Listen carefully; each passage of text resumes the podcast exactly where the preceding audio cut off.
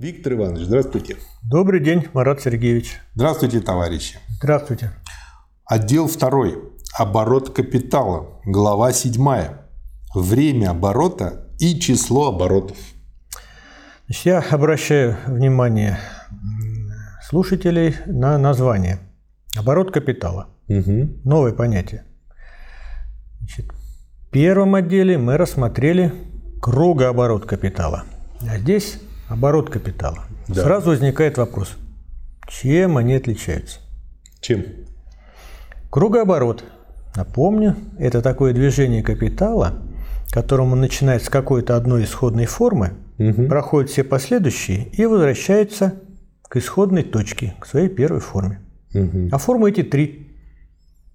Денежная, производительная и товарная. Угу.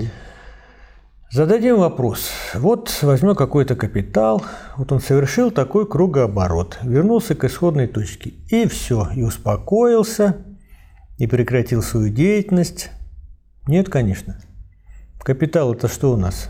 Это самовозрастающая стоимость, которая находится в постоянном движении, постоянном самозарастании, а не так, что что-то сделала и все. Так вот, этот кругооборот капитала, капитал совершил кругооборот, и что дальше? Ну, следующий. Новый кругооборот, следующий. И вот э, кругооборот капитала взятый не как отдельный акт, а как постоянно возобновляющийся процесс, и как раз представляет себя оборот капитала. И Маркс э, в этой маленькой, небольшой первой главе, как бы назовем ее вводной, рассматривает э, важные такие э, понятия, как время оборота и число оборотов. Да. Как мы видели, общее время оборота данного капитала равно сумме времени его обращения и времени его производства. Это промежуток времени от момента авансирования капитальной стоимости в определенной форме до момента возвращения движущейся капитальной стоимости в той же самой форме. Определяющей целью капиталистического производства всегда является увеличение авансированной стоимости, независимо от того, авансирована ли она в своей самостоятельной форме, то есть в денежной форме, или же в виде товара. Так что ее форма стоимости приобретает в цене авансированных товаров лишь идеальную самостоятельность. В обоих случаях эта капитальная стоимость проходит в своем кругообороте различные формы существования. Ее тождество с ней самой констатируется в бухгалтерских книгах капиталиста или в форме счетных денег. После того, как вся капитальная стоимость, вложенная отдельным капиталистом в какую-либо отрасль производства, совершит в своем движении кругооборот, она оказывается снова в своей первоначальной форме и может снова повторить тот же самый процесс. Чтобы стоимость увековечилась и продолжала возрастать как капитальная стоимость, она должна повторять этот кругооборот. В жизни капитала отдельный кругооборот составляет лишь один постоянно повторяющийся отдел, следовательно, составляет период. Ну, это можно сказать как такт у двигателя. Да. Кругооборот капитала, определяемый не как отдельный акт, а как периодический процесс, называется оборотом капитала. Продолжительность этого оборота определяется суммой времени его производства и времени его обращения. Эта сумма времени составляет время оборота капитала. Она отмечает периодичность в процессе жизни капитала или, если угодно, время возобновления, повторения процесса увеличения стоимости или процесса производства одной и той же капитальной стоимости. Подобно тому, как для функционирующей рабочей силы естественной единицей измерения служит рабочий день, так год представляет собой естественную единицу измерения для оборотов функционирующего капитала. Естественным базисом такой единицы измерения является то обстоятельство, что в умеренном поясе на родине капиталистического производства важнейшие продукты земледелия производятся один раз в год. Если год как единицу измерения оборота мы обозначим через О большое, время оборота определенного капитала через О малое, число его оборотов n будет равно О большое разделить на О малое. Ну вот возьмем два примера, Да. простые для закрепления этого материала. Значит, выращивание производства пшеницы, вот как Маркс берет сельское хозяйство, и, скажем, производство выпекания хлеба. Угу. Значит, ну, в течение года.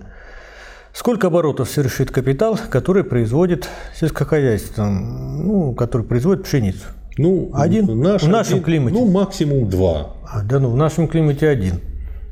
И все. Ну, если постараться, два. Берем массовое, типовое один. Один урожай у нас. А производство хлеба 365. совершенно верно. То есть каждый день выпекается и тут же продаются. То есть, получается, 365, быть капиталистом, производящим э, выпечку, гораздо выгоднее, чем капиталистом, который... С точки зрения оборота С пока. точки зрения оборота, да. Да, потому что 365 быстрее. оборотов, да. и- хотя на самом деле и в третьем томе мы выясним, происходит выравнивание норм прибыли в разных отраслях. Мгм. Потому что если бы этого и на капиталисты любых отраслей на равновеликие капиталы получают равную прибыль. Потому что если бы э, капиталист, производящий пшеницу, э, получал 365 раз меньше, там бы ни одного капиталиста не осталось. Или бы больше бы в 365, то Да, типа все бы перебрались бы туда, где более высокая норма прибыли. Да. Это как раз Но это уже предмет исследования третьего тома, и мы за- забежали вперед. Это кажется очень парадоксальным, такой вывод. Ну, мы доберемся до него. Но, с другой стороны, я подумал, а ведь это же единая система. А раз она единая, значит, перетекание Конечно. должно быть. Как раз-таки это логично. Если время оборота капитала составляет несколько лет, то оно исчисляется, следовательно, одним годом, взятым несколько раз. Для капиталиста время оборота его капитала представляет собой время, на которое ему приходится авансировать свой капитал с той целью, чтобы он возрос по своей стоимости и возвратился к нему в своей первоначальной форме. Прежде чем перейти непосредственно к исследованию того влияния, которое оборот оказывает на процесс производства и на процесс увеличения стоимости, необходимо рассмотреть две новые формы, которые капитал приобретает в процессе обращения и которые воздействуют на форму его оборота. Как Это я понимаю, это основной главы. капитал и И оборот, оборотный да. капитал. Но это уже предмет следующей главы. Да. Что добавить в заключение? Так а в заключение вот и Маркс как бы вывел. Давайте вспомним в первом томе «Капитала».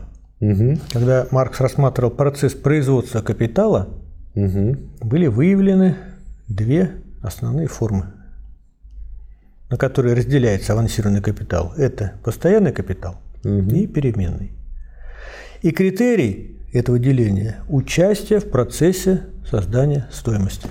Угу. А во втором томе Маркс рассматривает процесс обращения капитала. Угу. И вот этот тот капитал, который был, скажем, в процессе производства, на процессе обращения поворачивается другими сторонами. Появляются определенные как нюансы, скажем так, Угу. которые меняют его личину. Да. Гусеница стала бабочкой. И теперь у нее другие нюансы. Да. Спасибо. Спасибо вам. Спасибо, товарищ. До свидания. До свидания.